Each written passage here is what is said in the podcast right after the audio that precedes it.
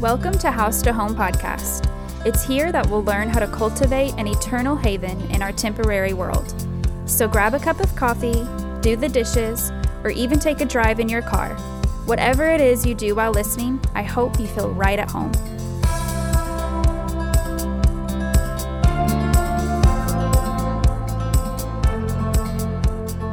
Welcome, everybody. I'm your host, Bree Scroggins, and today we have a very special guest, Sarah Cook. Hi, Sarah. Hello. Thanks for coming on and doing this with me. So, I have been wanting to touch this topic for a while now, and I've been talking to Sarah a little bit about it. And I just couldn't think of a better person to come on and join me. Um, today, we're going to be talking about chronic pain and illness in the home. We know that lots of people struggle day in and day out with health issues, especially while trying to manage and raise a family and do home life. My husband and I have battled just small things in our life have showed up and then those small things seem to add into big things and it's a discussion that i have with many people in different seasons of life and um, i think from just the most minor to the most severe of health issues. It doesn't really matter whether it's cancer or chronic back pain, it really wears on people. And uh, I think it's a battleground that many daily face in their home life.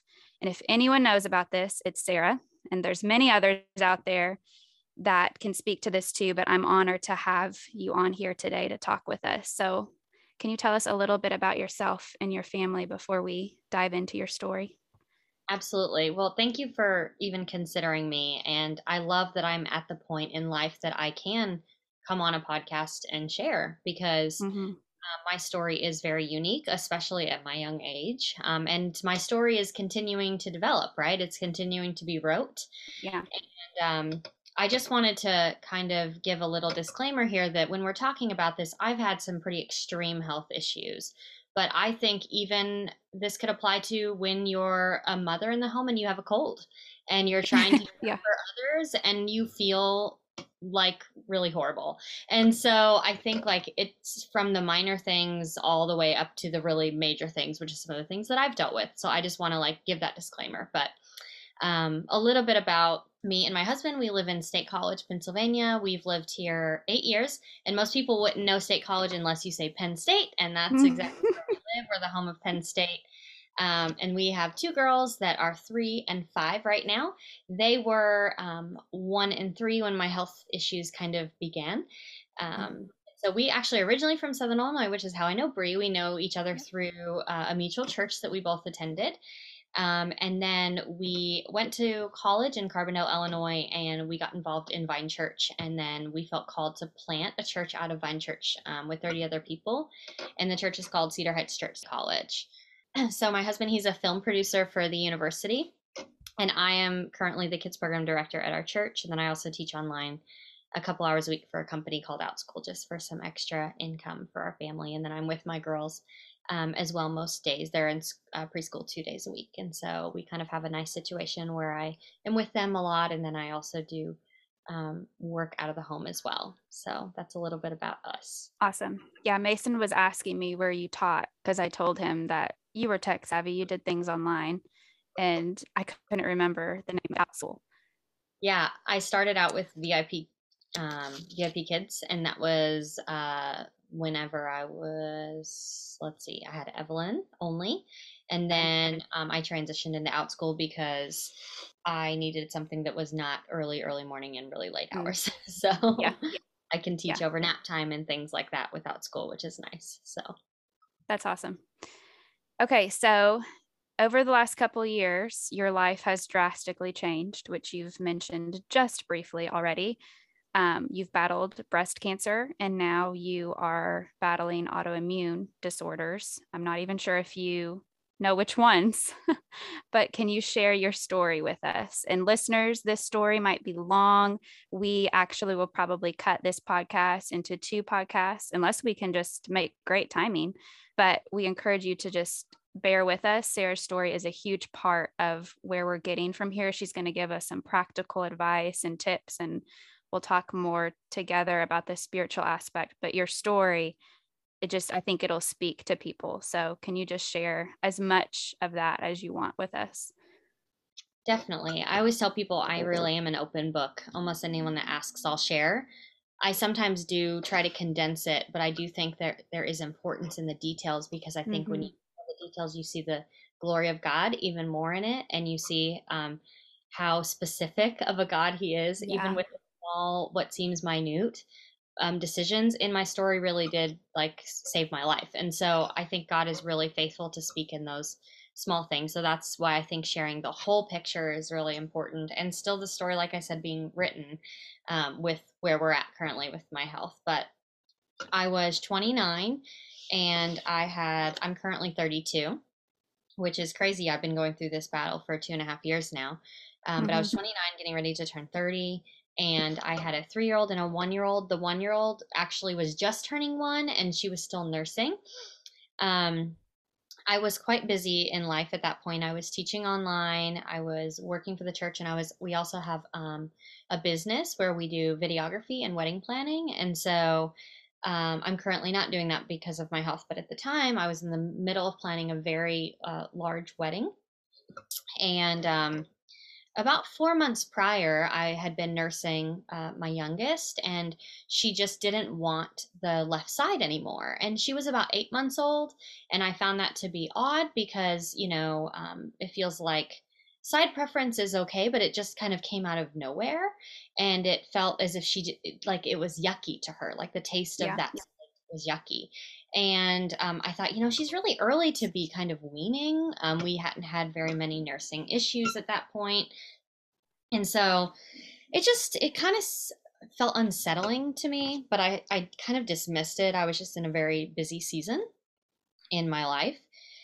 And so I was in the middle of the wedding, and actually, the um, week of the wedding, I think it was the dress rehearsal week, I felt a lump and you know mastitis is always a thing with nursing moms yes. and so yep. maybe it's just that but i had this really sinking feeling that i needed to get into the doctor as soon as possible so i called the doctor and they said come you know next week the week after um, the wedding and you can see i just went to my kind of regular obgyn office um, and we are a group practice and so at that time i didn't have like a regular doctor that i was paired with um, and so i just kind of saw a new provider that i've never seen before and you know there is some cancer history in my family um, and so uh, there's there's actually more that I that I knew, but at the time I was just like, yeah, I know of a few people that had cancer. Now I know of more because we've right. been looking up our whole history.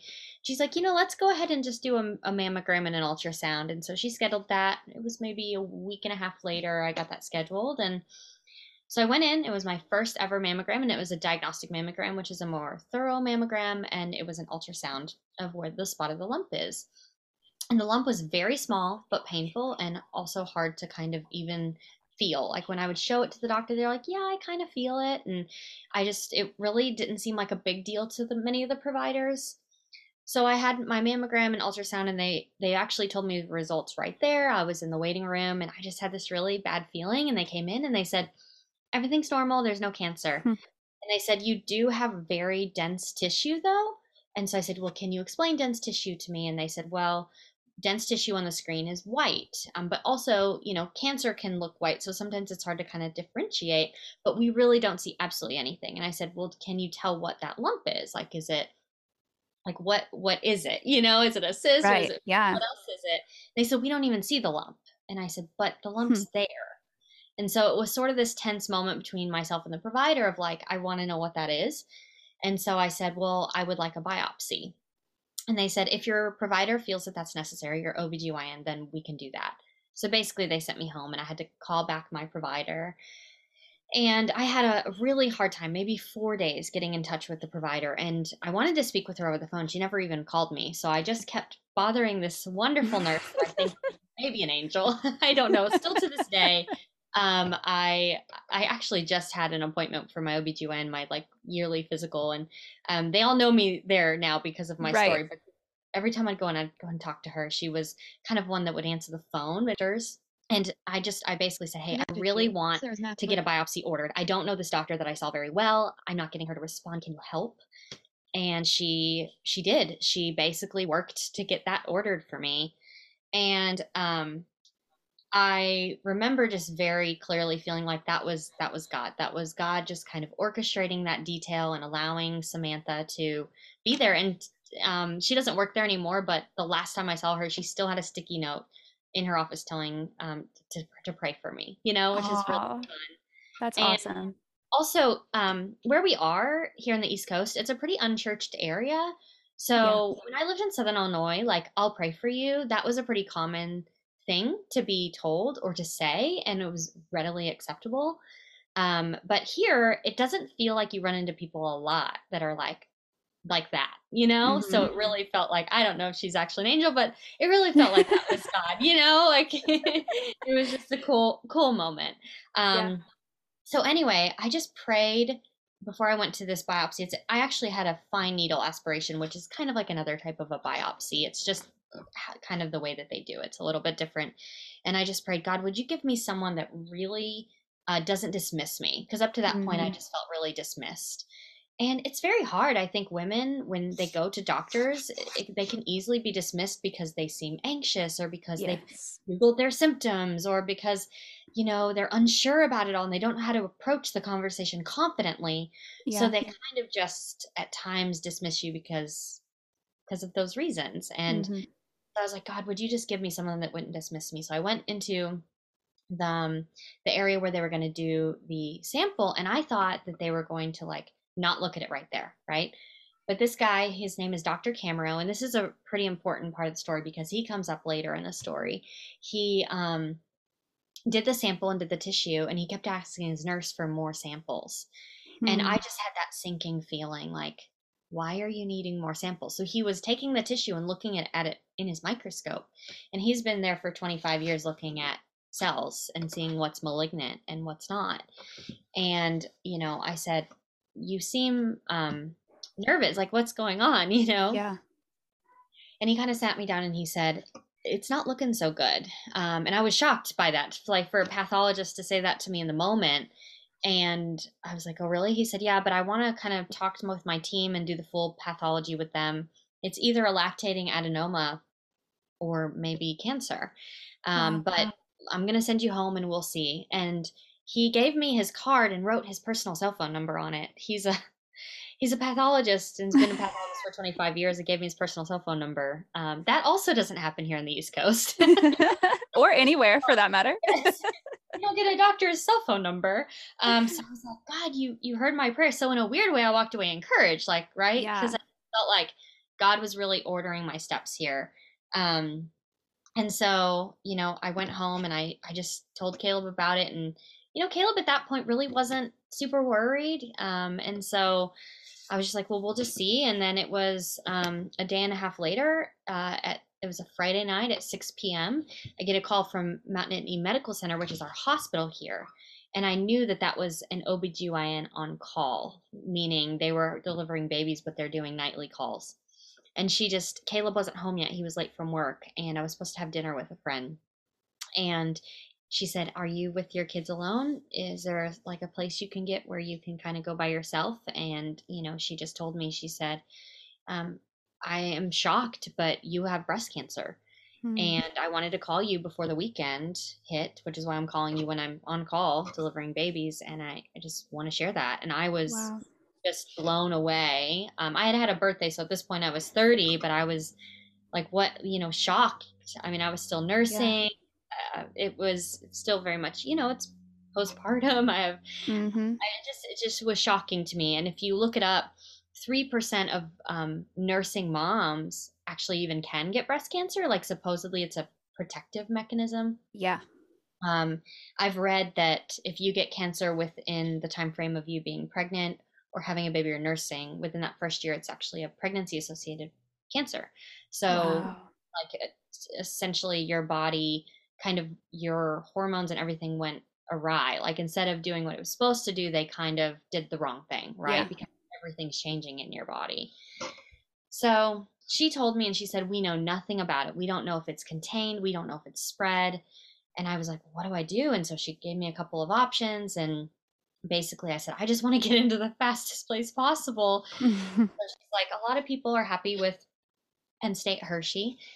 which is um, Penn State Hershey is about an hour and a half away from us. Um, so I said, okay, you know, but it was the weekend. oh, Yeah.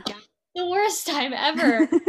you know, and I remember like that weekend just knowing I had breast cancer and like wanting to just lay with my babies and do nothing. I didn't care about how clean my house was. I didn't care about any like Caleb and I we wouldn't dare fight, you know, like it was yeah, just right. Yeah. like how long do I have to I knew nothing. And I think that that was a really raw but important time for me to have a weekend where I no one told me anything except you have breast cancer and I could not find out anything. There was nothing I could Wow.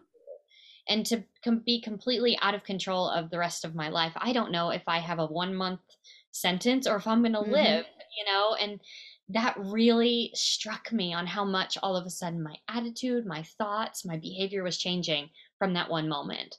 Yeah. Um, you know, because we get caught up in life and we get caught up and don't think that would ever happen to us, you Mhm. know? And so, um, yeah, that was uh, a big, obviously, turning point in our life. And um, yeah, so we basically, um, I went to Hershey. I think I got in. I, I drove them crazy on Monday my OBGYN office had to make the referral. And I just, I basically called like as many times as I could to make sure it was happening. And um, they got the referral into Hershey. And then I called Hershey before they could call me. And I was like, I need to get in. Can I get in? you know? And it's funny now because, you know, hindsight's 2020, but I was just desperate for answers. All you want is answers. If you've ever had to wait on any kind of scan or anything, which now, and I'll talk about later, I have my muscles grown in that a bit to be able to Mhm. wait and to be unsure. In fact, I'm in the middle of an unsure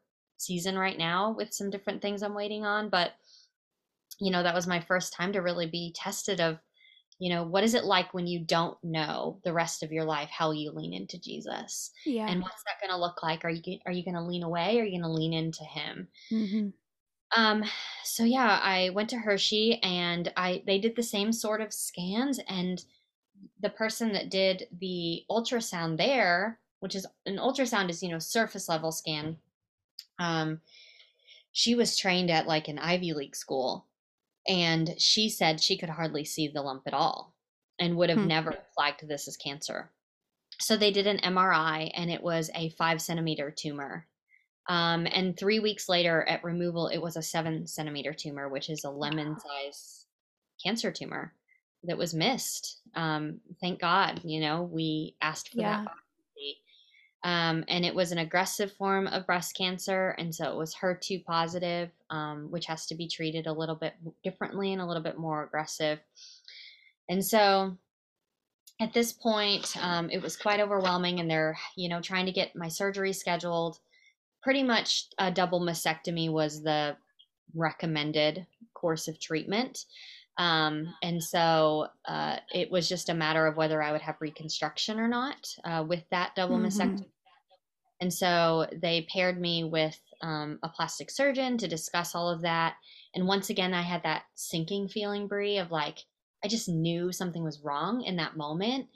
And um, through a lot of back and forth, Caleb and I just kind of decided that reconstruction wasn't the best option for me um, and for us. And so um, I went with that. So I just had the double mastectomy and I found out some really interesting things later about that, which I'll get to. Um, thank God that we did that when we did because I was able to have my mastectomy to remove the tumor three weeks later. And had we waited on the plastic surgeon, it would have been at least two months later.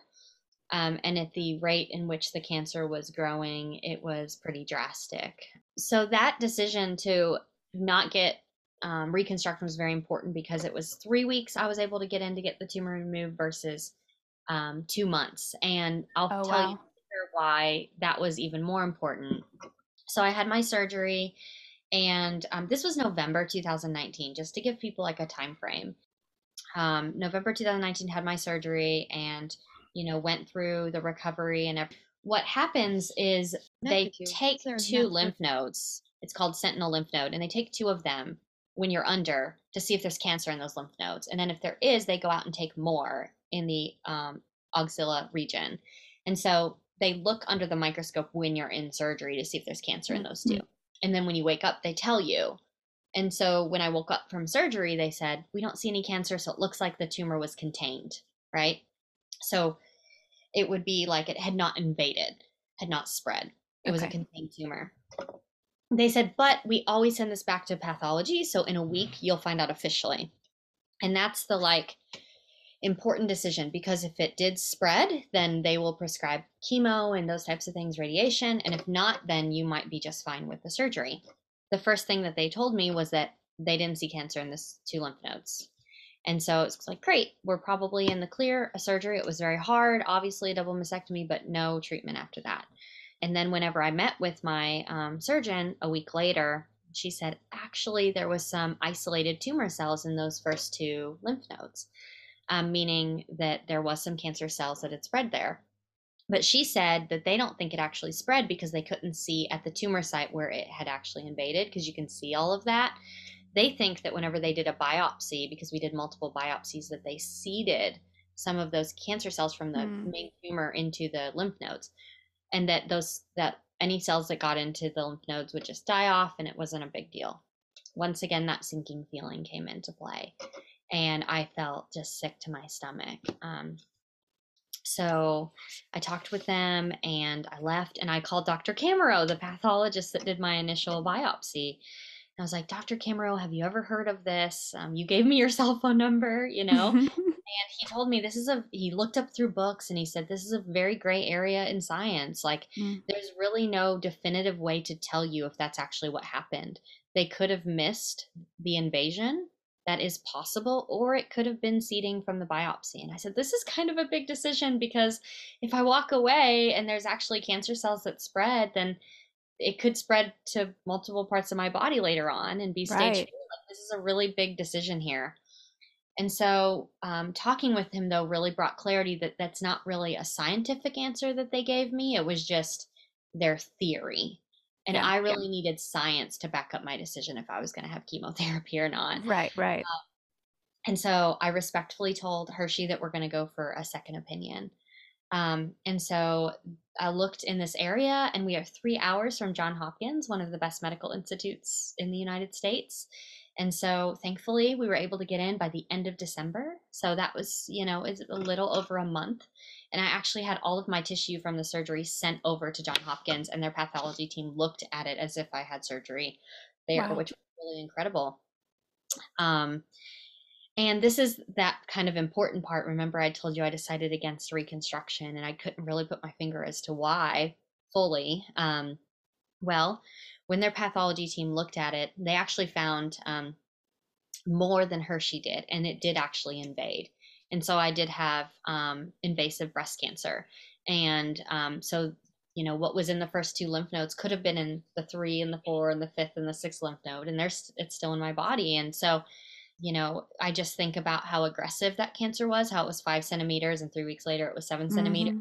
And then had I waited two months to have the plastic surgery, how much more it could have spread and what we could have been looking yeah. at. And so I just thank God that just gave the direction. He knew sensitive to him speaking and, and to him guiding me. And he really did speak um, to both Caleb and I every step of the way. So um, I met with a pretty big team there at John Hopkins, um, and I so I had an oncologist, and then I met with the surgeon because they were trying to decide if they needed to remove more lymph nodes or not. And then I met with a radiation oncologist, and the whole team decided that we wouldn't go in and move for more more lymph nodes. It had been a while since you know they had found the cancer and it spreads quickly, so they just wanted me to start on the chemotherapy regimen fairly quickly. Um, and then so we did three months of chemotherapy, six weeks, five days a week of radiation, and then one entire year of targeted therapy, which is kind of like an immunotherapy, which is similar to chemo but a little bit milder. So that was an entire year um, which is kind of what spread out this whole process. So between surgery and then I waited about three or four months till I could even get the chemotherapy and then started that. So it ended up being a whole year and a half of, I would say, all of the breast cancer treatment. So yeah, that's kind of the beginning um, of my story a bit. Okay. So I had a question for you, um, and we talked about this, I think, on our on one of our Marco Polos. Uh, you talked a lot about, you know, like you had a sinking feeling, you know, and you would talk to Caleb and then you guys would feel one way. Um, and I know in Christian circles, especially, people really argue about this, argue about like following your feelings, not following your feelings. But when you're going through something like this, like cancer, when it doesn't tell you in the Bible whether you should um, go with John Hopkins' opinion or Hershey opinion or this doctor or that doctor, basically how do you know you're making the right decisions or how do you have peace with the decisions you make? You know what i mean? Knowing maybe even that the decisions you make not e- might not even be the outcome that you want. I guess basically what what would you say to that? Because i know we probably have listeners that are going through something similar um, maybe as severe maybe not as severe but i think with health issues specifically people get really anxious about what to do next, where to go, because it's not black and white all the time. Absolutely. So I think talking about how I believe that God speaks to us, I think there's multiple ways God speaks to us. I think yeah. when you read his word, he speaks to us when you read the Bible. I think when you have leaders around you that can speak into your life, mm-hmm. that's important through dreams. Also, just through kind of nudges, which is kind of what I've been describing you just sort of feel one way or the other. Now, we can't always trust our emotions when they don't line up with the Bible, right? right? But a lot of times these were in moments where I had peace, not anxiety. I had anxiety about the situation, but peace about the decision. And sometimes I honestly, Bree, didn't know that it was the Lord. But I would talk to a friend, a leader, my husband, my mom was a big part of this. And mm-hmm. just through talking with everyone, I would feel confirmed in my heart of the right decision. But to be honest, to be really honest, I don't think I've ever in my entire life heard Jesus more clearly than about my health and when I got diagnosed with cancer. It felt the most tangible certainty and confidence I've ever felt, which is and amazing and incredible. Yeah. And since then, I've actually learned to walk in that in the remainder of my health journey because I've told like one fourth of the story so far. talked about this. Like, I have learned to walk in the confidence that God has given me that He does speak to me. Um, yeah. And so it's not a great, it's not a straightforward answer, but it's more that when you have relationship with him you hear his voice and you know him You're, you know the bible says that my sheep hear my voice and they know me. Exactly. and so i just have to trust sometimes that when things feel right that it is god and if it's not he's going to work it out with his grace in the end so. Yeah i think that's a big thing to remember that if it's not god or if you make a quote unquote mistake or a bad decision that god is truly working out good for those that love him that he truly is going to work all of that out for your good, for his glory, and uh, for the plan that he has for your life. So that's good. That's really good. Okay. Did you want to continue sharing your story? Sure, yeah. Well, yeah, I wanted to talk a little bit because this is important for when we get to practicals. Some of the side effects of what I experienced um, when I was going through everything. But I wanted to say before I started chemotherapy, so I got paired with a local doctor to administer the chemotherapy and a local doctor to do the radiation and a local doctor to do the targeted therapy. And when I started my very first chemo session, I had blood work beforehand. And my liver numbers, they're called AST and ALT, were elevated like through the roof. I think in the 400s, like crazy elevated. And this is going to be throughout my whole story, like a theme of my liver numbers being very elevated. And the liver is what filters everything through your body. Right. So we had to, I mean, it was my first chemotherapy session I was there for. Like, got care for my kids, was there with my husband, all ready to go. And they sent me home and said I couldn't get it. And they told me I had to go to a liver doctor and to, just to make sure that I didn't have liver cancer. Oh my gosh. So because we're treating a whole different thing then, right? You know, and so because that would have been either another cancer or breast that had spread to the liver, and that I needed to check to see if I had liver damage or some sort of liver condition, and so we had to stop, which pro- prolonged the process even more. So that's when my liver doctor at John Hopkins came into the picture, and he's still in my life. I'm seeing him in a couple weeks actually. Um, but they did pretty much all the scans that they can do. They did a full liver workup and they it all they found was minor inflammation in the liver and that I could go ahead and get treatment. Um, so it was sort of just this fluke. I had had the flu, which now I think was COVID because mm-hmm. this was February 2020. yeah. and COVID became a thing March 2020. So, but I had like the flu ish right around that time too. So maybe that spiked my liver numbers because that is one of the things that can spike your liver. Um, my liver has continued to be elevated, which I'll get to in a moment, but basically um, that stopped my very first chemotherapy treatment. Okay. Finally, they gave me the green light to do it again. And that was the day that President Trump announced that um, we were in a global mm. pandemic as I'm sitting getting my first chemotherapy session, um, March of 2020, Caleb sitting next to me. Everyone's like, tune in, tune in. President Trump's getting on the news. And we're like, what? So we got on our phones. The kids we had put in daycare um, for that, that day, we had a worked out a situation where they would have like a temporary full time daycare during this time. And so we got on our phones and he's like, oh, we are in a global pandemic for COVID 19 and stay home, slow the spread, those with cancer at most get risk and mm. we were mm. like what like i was i was literally in the chair getting my chemo yeah and so we were like wait wait wait like what does this mean um you know that was at the time where nobody people were like staying at home and wiping yeah. down groceries. And so leaving their groceries outside, waiting to yeah, bring them in, spraying them with Lysol. yeah, you know, when you couldn't get you couldn't get Lysol or Clorox, you couldn't find masks. I mean, this was not a thing. And so we pulled our kids from daycare and kept them at home. And I got chemotherapy every single week and they stayed at home with me. So um, from that point on, actually, uh, my husband he works, but he worked from home most of the time. And when he would work outside of the home, it was outside doing um, shoots on campus. Um, but every day I was able, by the grace of God, to take care of them while going through this year journey of all of these things. Um, yeah, so that was interesting. But some of the side effects that I had, um, I had a lot of pain at my surgery site for long term. In fact, I still have pain at surgery mm-hmm. site and have to do morning physical therapy for that. Had trouble lifting, which when you have an active one year old learning how to crawl, I joke all the time because my second daughter is like a monkey. She crawls on everything in our house. We just let her. And I say, you know, that's the reason why, because I couldn't control her because I couldn't lift her. Hey, for... I can control mine, and my second climbs all over everything too. it must be a second child thing. Um, but yeah, and so she, I mean, she would crawl up to get her snacks. I mean, all those types of things because I couldn't lift her. Yeah. Um, you know, and while Caleb worked at home, he has a very busy job, so it couldn't be like every single time she wanted picked up. I go, you know, Caleb, come pick my baby right. up. You know, right. up. So so that was some of the things I had was working through. I got very intense mouth sores. Um, that was very hard, probably the hardest because you talk all the time as a mom. Uh, yeah.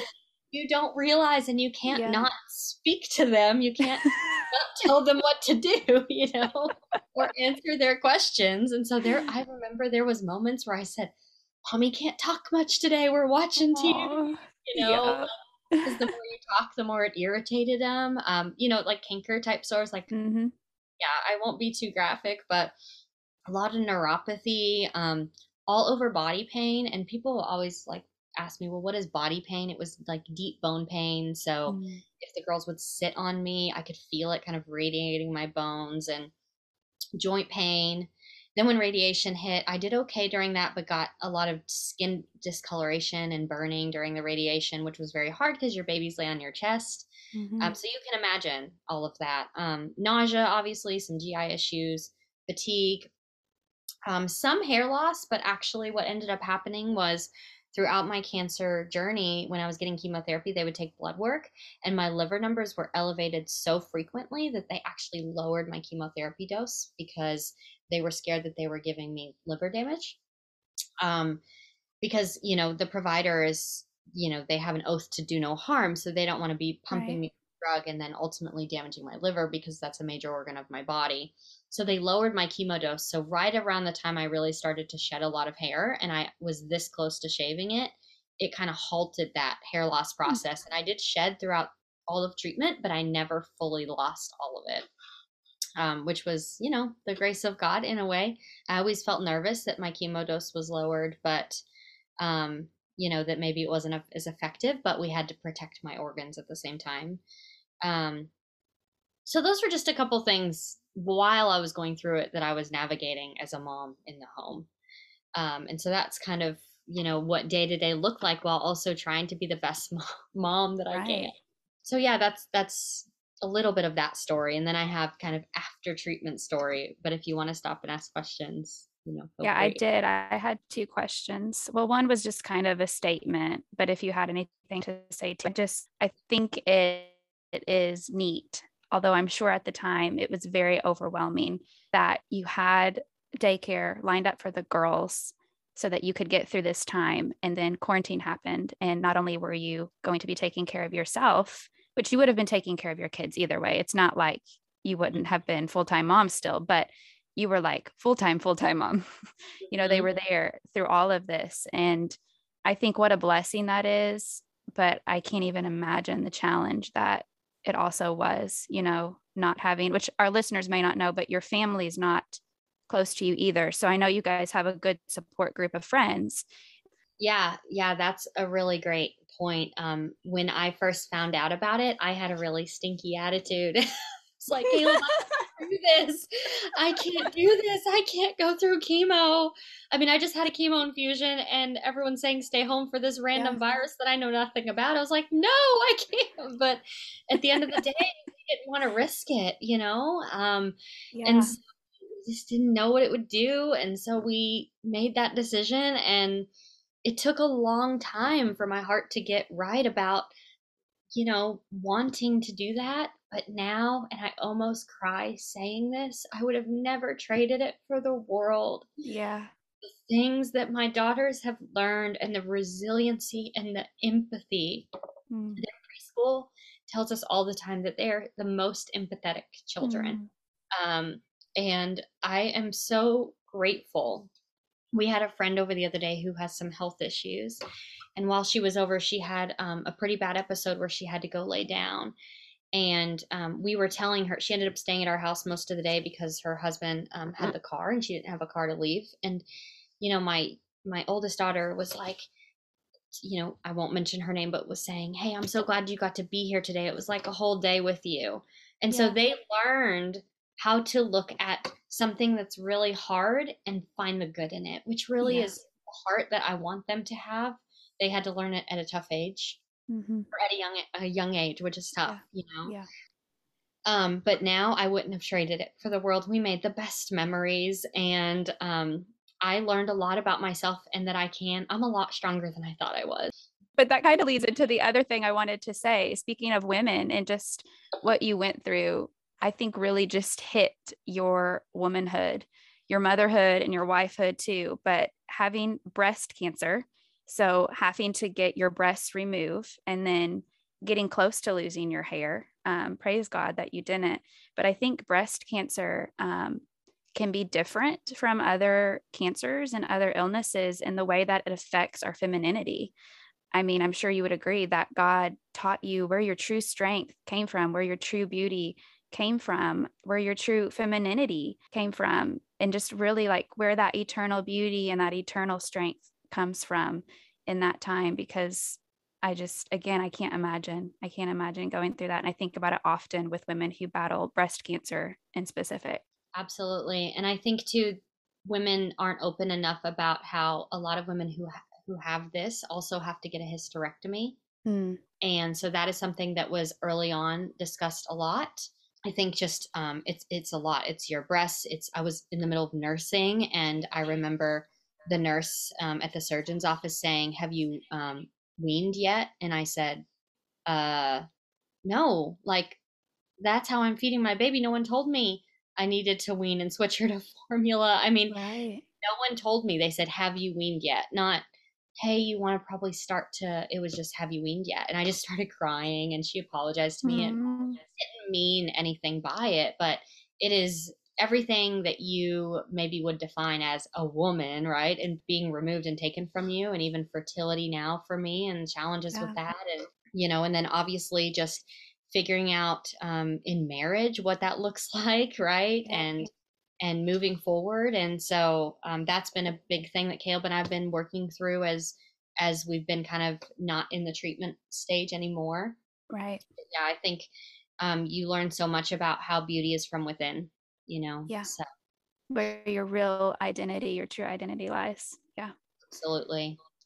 Um, after, so after I was done in March of 2021, um, so a year later, with lots of starting and stopping with the chemotherapy and things because of my liver, which is very frightening. You just want to get the drugs to kill the cancer, you know. um, you just you want it gone. It right. it's the only way you feel you're in control. Um, yeah. And so when I couldn't get it, I would go and I'd have blood work, and my liver numbers would be too high, and they'd send me home. And it was just another week of like ah, just it's it's prolonging our life, restarting is how I had thought about it at the time. I had had chronic body pain pretty intensely during most of treatment. And every time I would bring it up to my oncologist, they would just say, "Oh, your body's just very sensitive. It's just the side effects. It's normal. Just wait till you're done with treatment." Well, with my AST and ALT being really high all the time and not really knowing why, even though they thought it was the chemo, I just felt kind of uneasy about that. Um, and then the joint pain, I thought, you know, I wonder if I have some autoimmune stuff going on. Mm-hmm. My immune system's gone whack. It would make sense, right? And so yeah. I just kind of on my own actually scheduled with a rheumatologist at John Hopkins. And so I scheduled that for April and I just wanted to kind of get my name out there and have a consult. And so after treatment, um, you know, all of my body pain wouldn't let up. So I met with him, Dr. Mackley. He's actually a rheumatologist and a neuro- neurologist. He's wonderful. And he just said, I really think that most of this is the cancer treatment. Um, yes, some of your blood works off, but you just had cancer treatment. So let's do some, try to get back to go swimming. That's a really low impact workout, stretching, do some NSAIDs um, and just see how that works. And so I went went home and I was like, okay, I'm gonna do that. And it was maybe a couple of months later, and all of a sudden, we had kind of um, reopened our lives in terms of COVID. And so I was done with treatment. And um, for us personally, vaccination was the best choice. So we got vaccinated. And then we decided to kind of reopen and start to go places, let people into our home and all of those things. And so we started getting sick a lot, my whole family, because yep. we had been at home for over a year. And so um, we were all getting ear infections, sinus infections. But there was this, I had gotten sick, but then shortly after that sick time, it wasn't like letting up, and I was having really bad headaches. I would lean over and my face would kind of like blow up like balloon. Um, I was having trouble breathing. I was getting dizzy. And but you have to understand, Bree, that whenever you're going through these things so much, everyone always attributes it to side effects from the cancer treatment. Yeah. Oh, it's long-term side effects, it's side effects, it's side effects. So when you actually have a real medical problem other than what you're dealing with, it's really right. hard to differentiate. So I went to like the walk-in clinic one day. I was like, I can't shake this sinus infection. So they gave me some steroids just to see if that would help. And they actually helped a little bit because steroids do all sorts of things that are helpful. They're great. Um, but then after the steroid kind of wore off, it it got really bad, and um, I mentioned it to her, and she's like, you know, have you ever got your heart checked out? And so I was like, oh, interesting. Um, yeah, I'm, I have an echocardiogram coming up in a week, which I got I get those regularly because um, chemotherapy affects the heart a lot.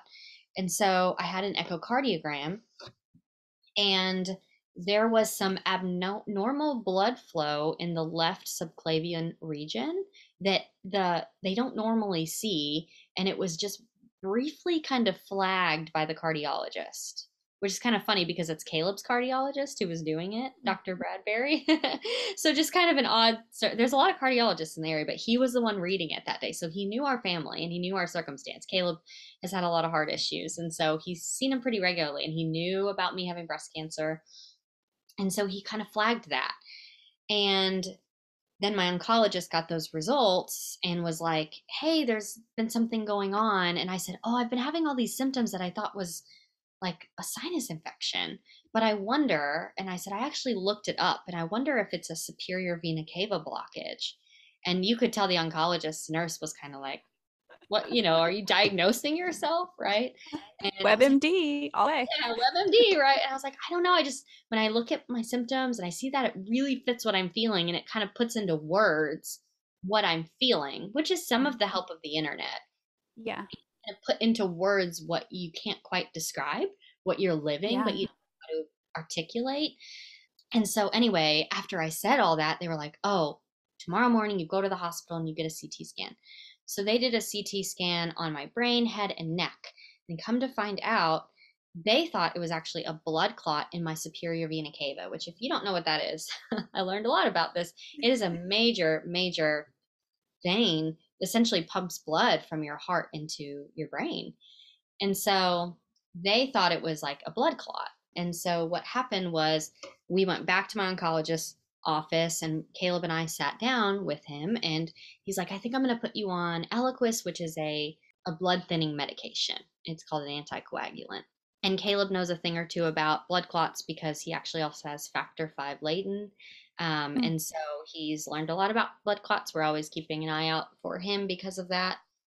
And he said, Well, what if this blood clot dislodges and goes into her lungs? Won't that hmm. cause mm-hmm. a pulmonary embolism? And I'm so thankful that Caleb did that and Dr. Um, my doctor, my oncologist, he said, "Yeah, actually, that could happen." And we just looked, and I said, "And listen to me, Bree. I don't normally get this honest with doctors, but you know, he he gave me all my cancer treatments. I saw him weekly, and I said to him, if you don't really know." Maybe I can see like a vascular surgeon. like, if you're not really sure, like, can we can I see the right specialist? And he's like, I don't really know. And I was like, okay, can we go to the hospital? so yes, please. That led me to the ER. And the purpose of going into the ER, okay. So I went into our local ER and um, they were being incredibly dismissive to me. And they put me on um, a blood thinner through an IV, heparin, which you're like connected to. And they mm-hmm. moved me up to like the wing of the hospital, which means I'm going to stay for a while. Long story short, the vascular surgeon there actually wouldn't come in on a weekend to see me and didn't think it was that important. Um, so one of the doctors there that was like the rotating doctor looked at my scans and felt really uneasy about it and he sent it over to a local hospital an hour and a half away um, and connected it with a vascular surgeon who was off for the weekend and actually said can you look at these scans and she looked at them and she's like i need to see her we need to get her here immediately. And so um, they didn't have any more ambulances. So I called a friend of mine from church whose husband's an oh ambulance oh driver. God. I was like, can he come, you know, you know take, because I was on a heparin drip. So I was connected to an IV in a hospital and also having these major symptoms and they moved me over to Geisinger Danville. And because of COVID restrictions, the girls couldn't come see me, so Caleb had to stay home with the girls. So I was by myself in the hospital. I had one, you know, one friend come visit, which was wonderful, but it was a scary time. It was a really scary time. So I get moved to this other hospital, Geisinger Danville, and I had a huge team of people that rallied around me. And come to find out, my vein actually had collapsed. Mm. There was an hmm. obstruction from my port, and my vein had collapsed and had we made it much longer, I could have died. And this was about four months after I was done with breast cancer treatment. And just when you think you're kind of, mm. so the marathon you think was five miles, and now all of a sudden it's like 13 yeah. plus, and you can't even see the end of it. You're yeah. like, how do I trust you with this, Lord? And this was a very low point for me because I thought, I'm trying to get better, right? Like I saw this yeah. John Hopkins doctor, I've been swimming, I've been stretching, and all of a sudden I, I could have died. I thought that's what the cancer was doing, not yeah. afterwards, you know? Yeah, they they went in and they ballooned it. It's called an angioplasty, and they decided not to put a stent in, um, which is important because I'll, I'll, tell you about that in a moment. But um, they they removed the port, and so far I've not had any more issues with that, thankfully. Um, I went home, and about within a week, I was having tachycardia. I was having these dizzy spells. I would kind of turn white, and my heart would just jump out of nowhere, particularly when I changed positions um, or when I got hot. Um, and those were the two kind of main triggers, and I couldn't get my heart to come down. So it would be like in the 130s for no reason when I was just sitting down. Which, as you know, being a mom, you get up and down all the time. And this was in the summer. This was June. So, yeah. you know, your heart can rise at any moment being a yeah. mom. cause you to be busy and all of those things. I went to a local cardiologist here and they really didn't have many answers for me. So then I went back to John Hopkins thankfully they had a cancellation um, just all these cool details. That's why the whole story is so important Bree, yeah, you know? yeah, yeah. they had a cancellation and got me to an electrophysiologist which is like a, even a step above a cardiologist. And he pulled out a diagram and he showed me he said i think you're having inappropriate sinus tachycardia. And essentially right below that that superior vena cava sits a, a, a node. It's called the sa node and it sends electrical signals to your autonomic nervous system that autonomic nervous system regulates your heart. And basically, the trauma from that kind of collapse of your vein and then it coming back is what caused that kind of tachycardia, and your body doesn't know how to regulate anymore. Whereas mm.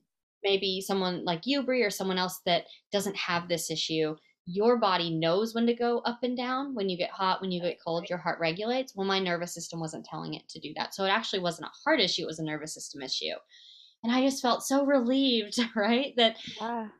and so I was also frustrated though, and a little bit frustrated at the Lord, like, okay, so I'm done with cancer treatment. I have a major blockage. I go and get that blockage fixed, and now I have nervous yeah. system issue. What are you doing, Lord? What are you doing? Yeah. You know, it felt like I've had it, it's an avalanche upon avalanche upon avalanche of problems, and you know, eh, in your mind, you're like, God, I've followed you my whole life. I've been a I was six years old. Mm-hmm. But God reminds me that the disciples suffered so mm-hmm. much in their name. And the reason is because they were worthy enough to suffer in his name. Some of the yeah, greatest yeah. disciples are the ones who suffered the most. So that's what he kept reminding me. So they put me on a medicine for that. So currently that's only being managed with medication. Honestly, I would love for it to go away. I don't know if it ever will. Um, after that, I'm like, okay, all right, let's refocus. What's life looking like? You know, and I'm starting also around that time. I was on a medical leave while I was going through cancer treatment. I started back to work right around that time as well. Let's see, I started pretty actively a couple weeks right before my surgery. Thankfully, my boss at the church was just incredibly flexible yeah. with what was going on. And I'm so thankful for the job that I have. And so he's just been so wonderful and kind and just understanding about everything but then you know over the next couple months i kept trying to like rehabilitate myself whatever that looked like just feel better get back to quote unquote normal which now i've learned is just it's a new normal. But i kept having major joint pain and body pain and nerve pain and just brain fog and different things. And so currently i'm in this stage now where i've went back to john hopkins to the rheumatologist and neurologist and they're in process of they have narrowed it down to two autoimmune conditions. Um, one is autoimmune, and the other is being reclassified as autoimmune, but officially is not. So, uh, fibromyalgia and inflammatory polyarthralgia. And also, there can be even more conditions underlying those, but um, the inflammatory one's actually more rare. And he said I could have both, or I could just have one. Um, and so they offered me a variety of medications. And so I'm actually only taking a medication that is more of an as needed basis. So when I'm in really high pain days, um, instead of a daily medication, because I'm currently on the autoimmune protocol diet to kind of help treat this before I go on a daily medication. Because if I go on a daily medication, I won't be able to see if the autoimmune protocol diet's helping. Mm-hmm. Whereas I'm on just like an as needed medication um, right now with that. Um, but I also had um, a CT scan to see if that blockage was fully resolved. Because remember, they didn't put a stent in to keep it open, so they wanted to know if it was right. going to collapse again. Um, and so, whenever they went in to go do that, they said, "Oh, the, the blockage is good. We're good. We're going to scan it again in another six months." But they actually found a nodule on my lung that they're monitoring.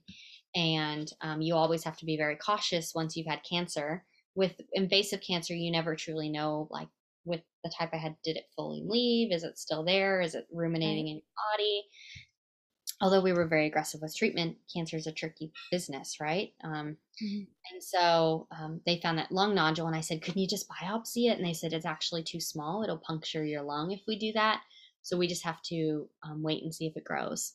so that felt like another kind of okay wait wait lord so you yeah, know i yeah. i have done with cancer treatment and I had a blockage and then I had heart issues and now all this autoimmune stuff and then the scan shows that I have a lot nodule in my lungs so I got to just wait 6 months to see if it grows and if it grows then it might be cancer. And yeah I was like that yeah that's that's my lot that's where I'm at. And so that scan's actually in a couple weeks by the way. So um, yeah I think that what was interesting is I was in survival mode during treatment. It felt like I was like in the woods running from the bear right? And I like was yes. running as fast as I possibly could so the bear couldn't yep. eat me. And then the bear stopped running from me, right? But I was still scared. There was still a threat, right? Like it, it wasn't chasing me anymore, but I yeah. didn't know what to do from here. I was had that kind of flight or fight response going on when I was in treatment. And then afterwards I was like, I'm still in the woods. Yeah. I still don't feel right, but I, I don't have the, the exact threat right there. Um, so just kind of feeling lost in the woods, sort of, so to speak, after cancer treatment of like, where do I go from here? Um, and in fact, in some ways, after treatment, my symptoms were even worse. Um, mm-hmm. Um, some of my symptoms were even worse. Um, and no one prepares you for after the fact. You know, doctors yeah. they prepare you for that. So this marathon, like I said, was way longer than I expected, and I had to kind of grieve that and wrap my brain around that. I think that that was really, really important that I had to grieve that that it wasn't going to be done when I thought it was going to be done. Mm-hmm. Yeah. And I was just talking to a friend today about grieving. We were talking more specifically about loss of life, but we mentioned the fact that, you know, you grieve the loss of health. Even at times, you grieve the loss of maybe even financial, like bankruptcy. Um, there's all sorts of grieving that we can go through though I do think there's like a even a biblical way to grieve. You know, there's a time to grieve and there's a way to even do it, I think, at times. But it's almost like this ongoing thing. Like, you know, I've lost I've I lost my dad at a young age. I've I've miscarried babies. I've seen loss. We I've had dear loved ones, friends die in my life. And it's like it's something the grieving process comes back up. Like it sneaks back up on you sometimes. You know, a moment could trigger it. Uh, you get this nostalgic feeling um, at times or you know something can just give you that trigger and it's like you have to face it again.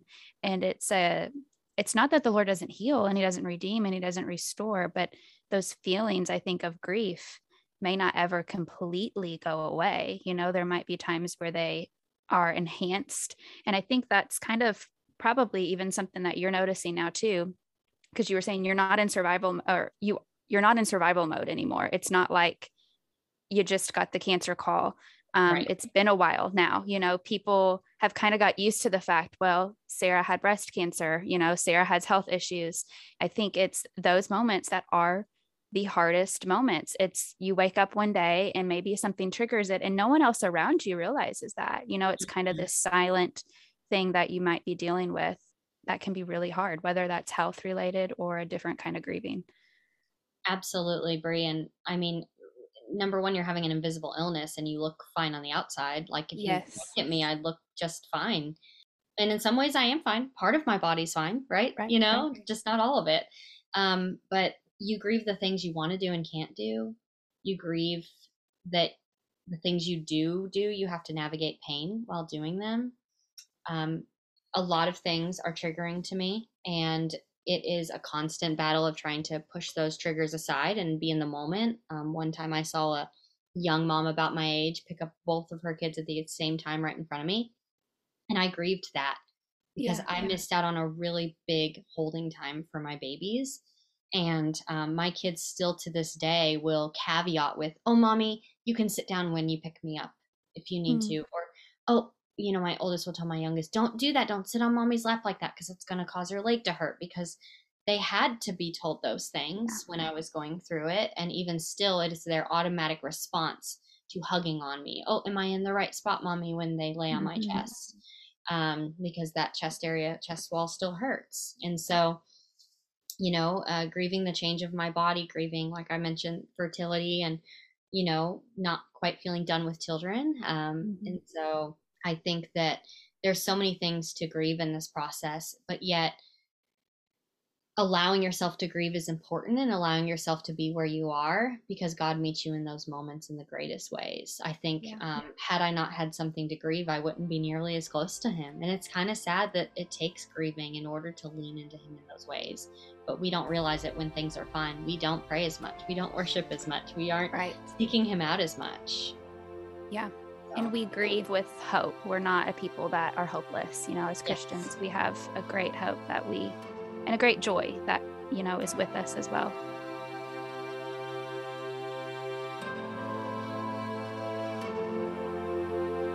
Hey everyone, Bree here again. We just wanted to let you know that if you've enjoyed this episode, we will be continuing it in a part two next week. So, this was part one, seeing God through the story, where Sarah shared her story and her heart with us. Next week, we continue the interview.